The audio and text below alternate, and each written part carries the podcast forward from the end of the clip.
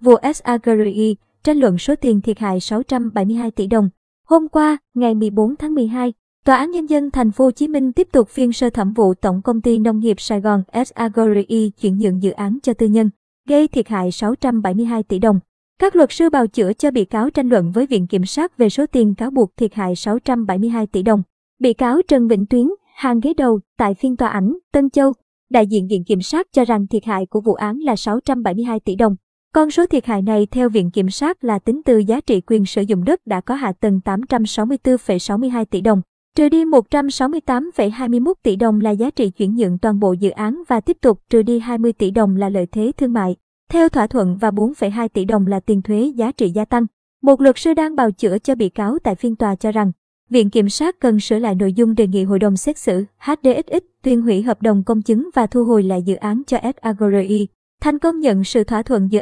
SAGRI và Tổng công ty cổ phần Phong Phú, do hai bên đã thỏa thuận xong và trả lại cho nhau những gì đã nhận. Như vậy thiệt hại vụ án đã không còn. Luật sư Thái Văn Trung bào chữa cho bị cáo Trần Trọng Tuấn, cựu giám đốc Sở Xây dựng Thành phố Hồ Chí Minh, cho rằng trong vụ án này hậu quả tuy đã xảy ra nhưng tài sản không bị thất thoát, bởi cơ quan thanh tra đã phát hiện sai phạm và Ủy ban nhân dân Thành phố Hồ Chí Minh đã thu hồi khu đất, hủy bỏ quyết định chấp nhận cho chuyển nhượng dự án và nhà nước không thiệt hại. Vì vậy không có căn cứ xác định mức thiệt hại là 672 tỷ đồng như Viện Kiểm sát truy tố. Luật sư Thái Văn Trung bào chữa cho bị cáo Trần Trọng Tuấn, cựu giám đốc Sở Xây dựng Thành phố Hồ Chí Minh, cho rằng trong vụ án này hậu quả tuy đã xảy ra nhưng tài sản không bị thất thoát, bởi cơ quan thanh tra đã phát hiện sai phạm và Ủy ban nhân dân Thành phố Hồ Chí Minh đã thu hồi khu đất, hủy bỏ quyết định chấp nhận cho chuyển nhượng dự án và nhà nước không thiệt hại. Vì vậy không có căn cứ xác định mức thiệt hại là 672 tỷ đồng như Viện Kiểm sát truy tố. Thời điểm nào tính thiệt hại vụ án, cũng liên quan tới nội dung thiệt hại của vụ án.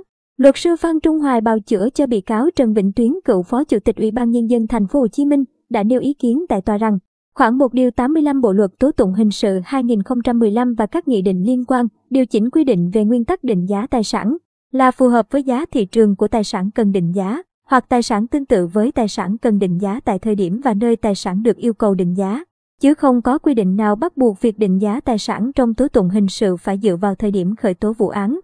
Vị luật sư cũng dẫn lại một bản án giám đốc thẩm của Hội đồng thẩm phán Tòa án Nhân dân tối cao. Qua đó bản án này xác định thiệt hại là thời điểm thực hiện hành vi phạm tội. Trong khi đó, vụ sai phạm SAGRI, Viện Kiểm sát lại tính thiệt hại tại thời điểm cơ quan điều tra phát hiện, ngăn chặn và khởi tố vụ án.